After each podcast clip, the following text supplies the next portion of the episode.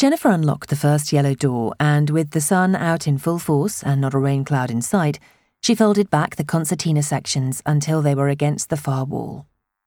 As part of the remodelling of these outbuildings, once a row of four derelict and unused garages lining the rear of the car park behind Cloverdale's main library and handful of shops, high windows had been installed all round to generate the extra light that flooded in now.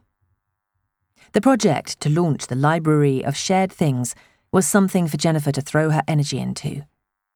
After the ordeal she'd put everyone through eight years ago, she'd settled back into her role as a stay at home mum of three children. But lately, she'd become desperate for a lifeline. And last year, while visiting a friend near Crystal Palace, she'd found one. Her friend had spilt wine on the carpet, dragged Jennifer around the corner to an actual library, and within those doors, she'd discovered the Library of Things. The founder, Rebecca, had just finished a presentation to others who might be interested in adopting the concept in their local community. And while her friend borrowed a carpet steamer, Jennifer booked herself on the next tour, and the idea had been born. She'd left the Library of Things not only a little bit merry after her wine, but enthralled by the idea that she could offer something similar to Cloverdale. Two weeks later, and she had more information. She also had the determination that this was going to work because what Cloverdale really needed was to regain that sense of community her mum had always raved about. Somewhere along the line, with modernisation and busy lives, it had been lost. And Jennifer longed to bring it back to the village with its expansive green, the duck pond surrounded by the white picket fence, its wood beamed pub, and chocolate box houses in a mishmash of sizes and colours.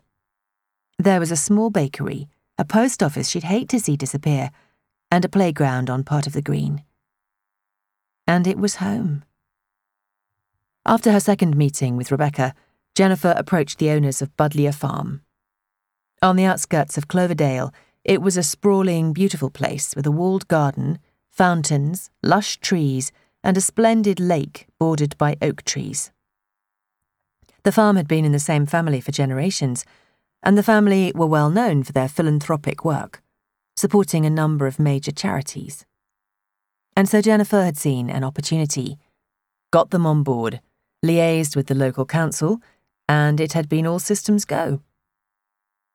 Now, behind the bright yellow doors, the Library of Shared Things was about to become 100% real with the opening ceremony outside beneath the sunshine, a chance for locals to see what it was all about.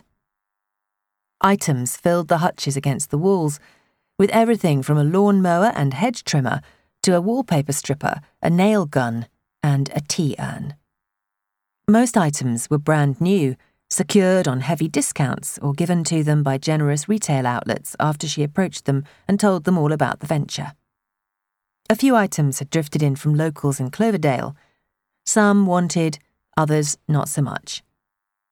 When she'd begun to tell people this was what she had planned, and why she was painting the doors of the outbuilding in preparation, she'd had donations of old lampshades, board games, and jigsaws with missing pieces, a broken projector, and a food processor that was so old it was dangerous to use. Jennifer had no intention of putting anyone's safety at risk and had had to politely decline some items due to their unsuitability. What had come in useful was the brand new sewing machine donated by Belinda local, and a fellow mum at the kids' school.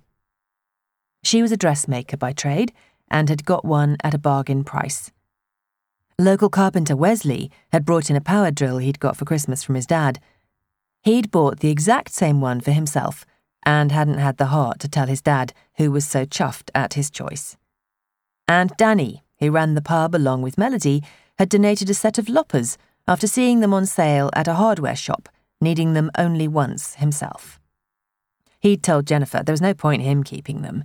He wouldn't need to cut back the tree in the beer garden for at least another year. And when the time came, he was happy to part with a small sum to borrow them again.